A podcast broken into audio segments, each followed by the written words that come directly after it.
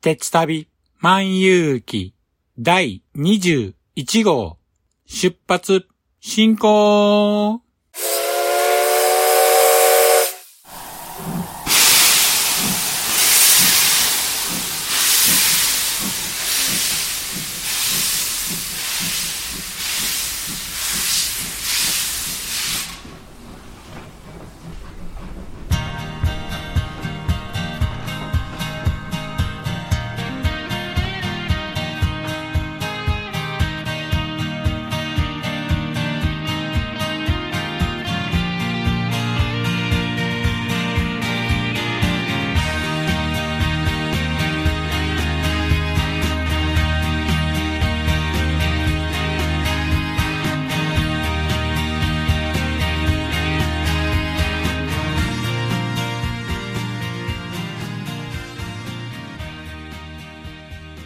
毎度ご乗車ありがとうございます。鉄旅万有記は鉄道と旅好きのしんちゃんが鉄旅についてゆるーく語るポッドキャスト番組です。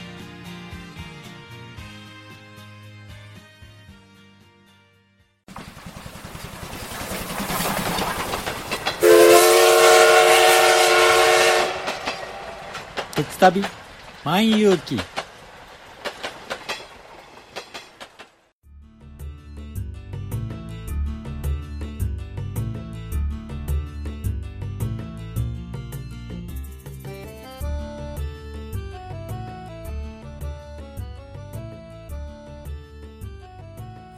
皆さん、こんにちは。鉄旅万有記パーソナリティを務めさせていただきます。しんちゃんと申します。よろしくお願いします。8月になりましたが、皆さんはいかがお過ごしでしょうか？ようやく長い梅雨が明けたと思ったら、全国各地で猛暑となっていますけども、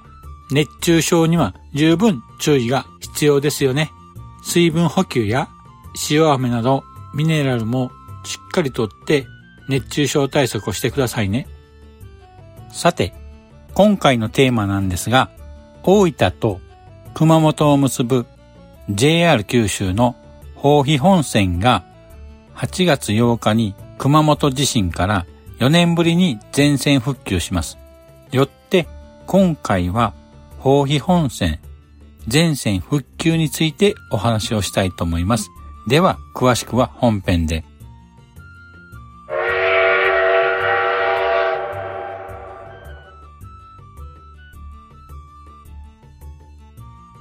では、本編です。今回は、豊肥本線全線復旧についてお話しします。豊肥本線は、2016年の平成28年熊本地震によって被災し、2016年4月14日から肥後大津から阿蘇間が普通となっていました。ようやく復旧工事が完了し、2020年、令和2年8月8日に全線で運転を再開するということになりました。豊肥本線は熊本県熊本市の熊本駅から世界有数の規模を持つ阿蘇カルデラの中を横切って九州中央部を横断して大分県大分市の大分駅に至る JR 九州の鉄道路線なんですね。最近では阿蘇高原線という愛称が付けられています。沿線には水前寺公園や阿蘇山、また滝蓮太郎が工場の月を作曲する際にイメージしたと言われる岡城跡がある武田市を通る路線なんです。都市部の通勤路線と数ある観光地への観光路線としての両側面の顔を持つ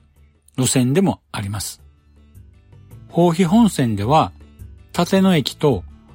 赤水駅の間が標高差が約190メートルあります。この急勾配を緩和するために今では数少ないスイッチバックが設けられています。スイッチバックとは、急勾配などを列車が登る際に、つづら折り状に線路を引き、勾配を少なくして峠などを高低差がある場所を通過する際用いる仕組みのことを言います。例えば、熊本から来た列車は立野駅に到着した際、運転手は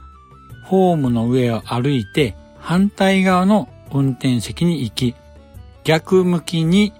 出発し、しばらく坂を登ると停止します。そこでまた運転手さんは今度は車内を歩いて元の運転席に戻ります。そこで再び初めと同じ方向に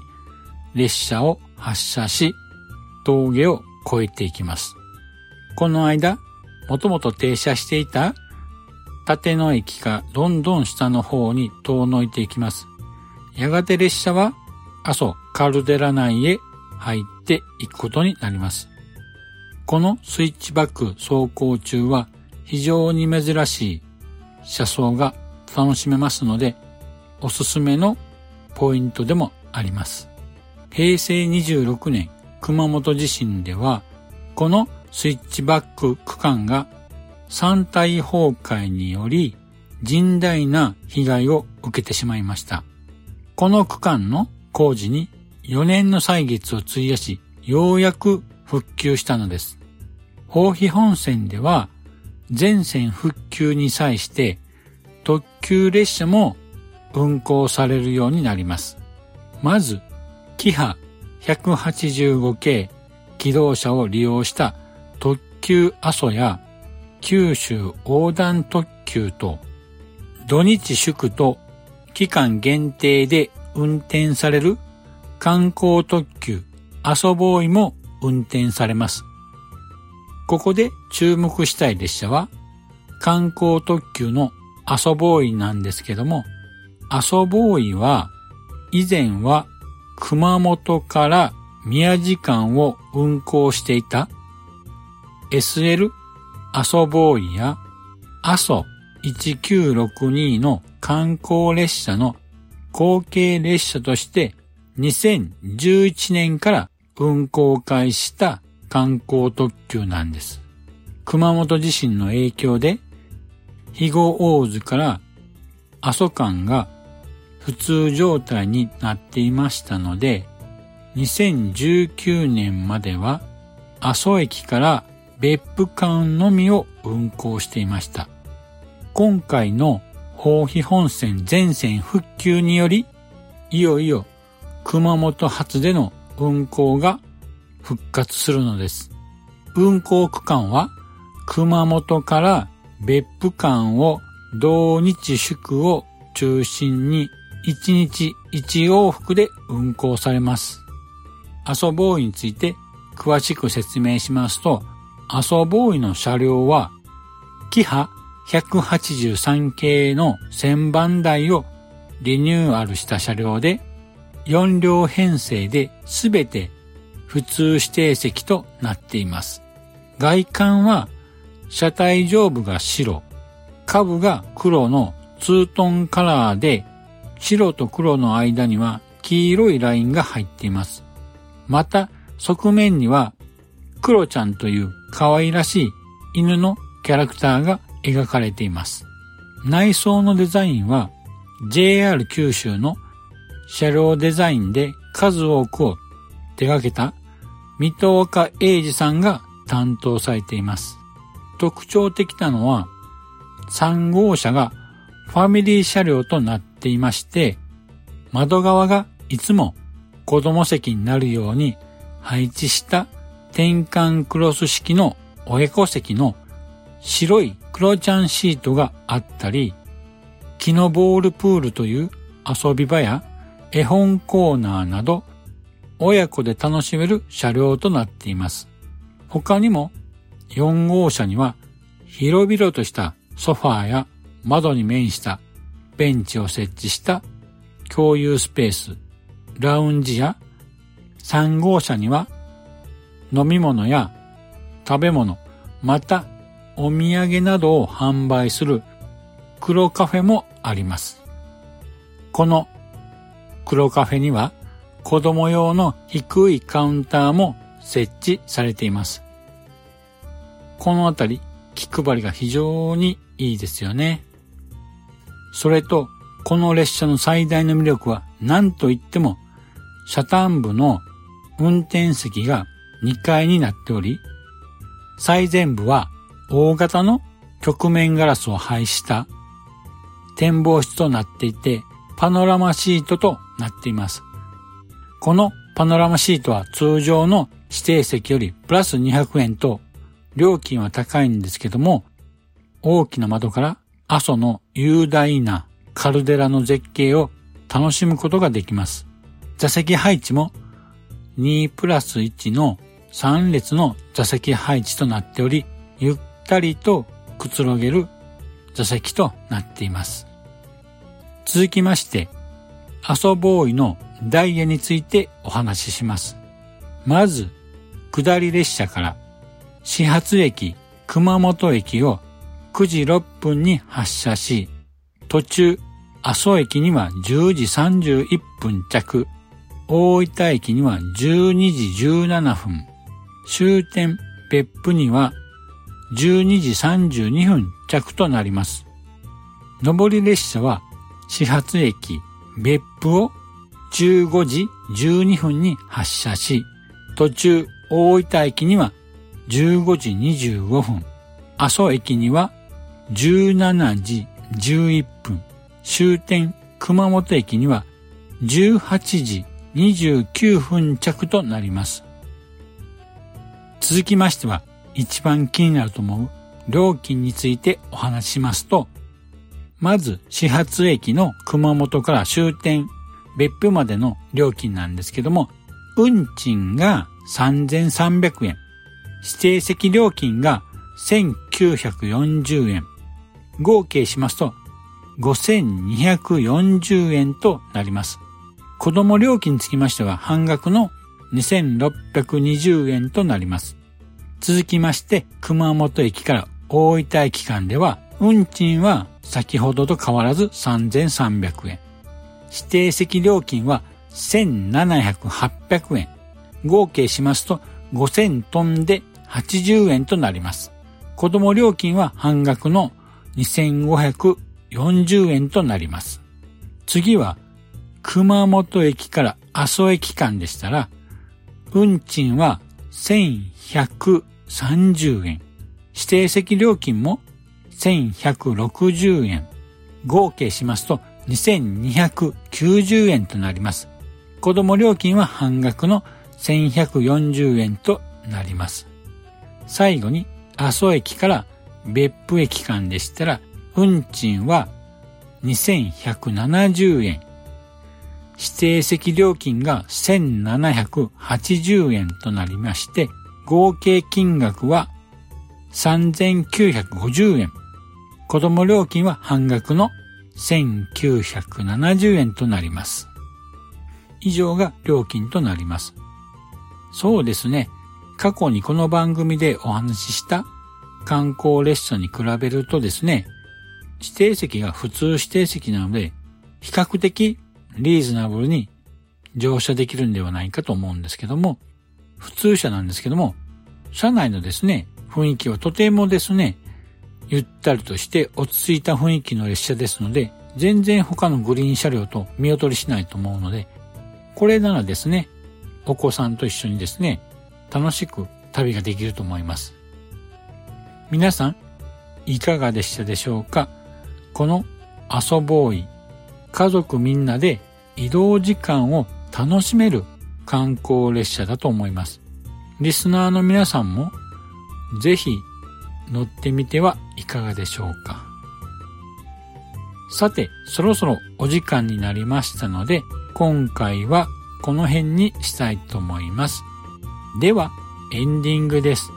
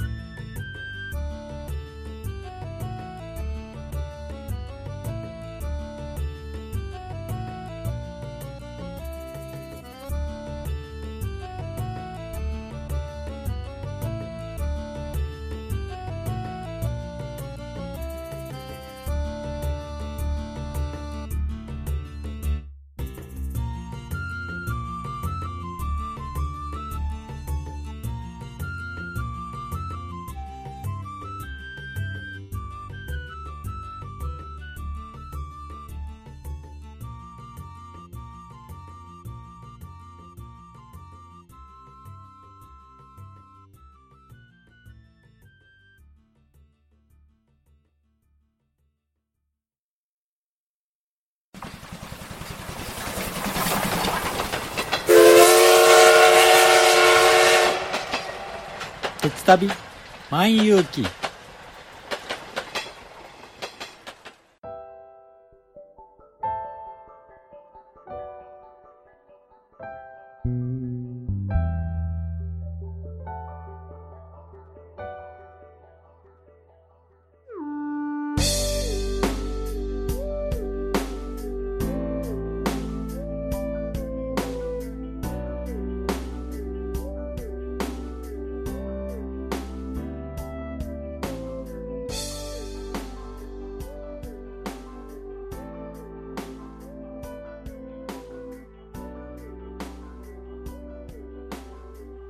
では、エンディングです。今回の包皮本線全線復旧についてのお話、いかがでしたでしょうか？私は、包皮本線のスイッチバックが大好きで、震災前から何度か乗車に行っていた路線でした。あの4年前の熊本地震のニュースを見たときは非常にショックを受けました。見慣れていたあのスイッチバックが無残な姿に、あれから約4年、待ちに待った全線復旧となりました。非常に嬉しい限りです。これはどうしても現地で復旧をお祝いしたいと考え、急遽、大肥本線全線復旧の初日、8月8日に熊本発別府行きの阿蘇ボーイに乗車してこようと思います。乗車時には、またこの番組でも乗車レポートをお話ししたいと思います。今回ですね、初めての試みとして、現地からツイキャスで生中継をしたいと考えています。もしよかったら、私のツイッターアカウント、セロトマト、綴りがですね、s-e-r-o-t-o-m-a ATO をフォローしていただければ、ツイキャスの中継が始まりますと、通知がツイッターに行きますので、もしよかったら、登録の方よろしくお願いいたします。さて、この番組では、皆様からのご意見やご感想をお待ちしています。ポッドキャストのレビュー欄や、鉄旅万有機のブログのコメント欄、ツイッターにシャープ、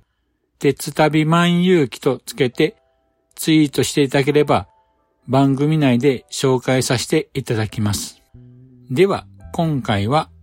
これにて終わりたいと思います。また次回をお楽しみに。失礼いたします。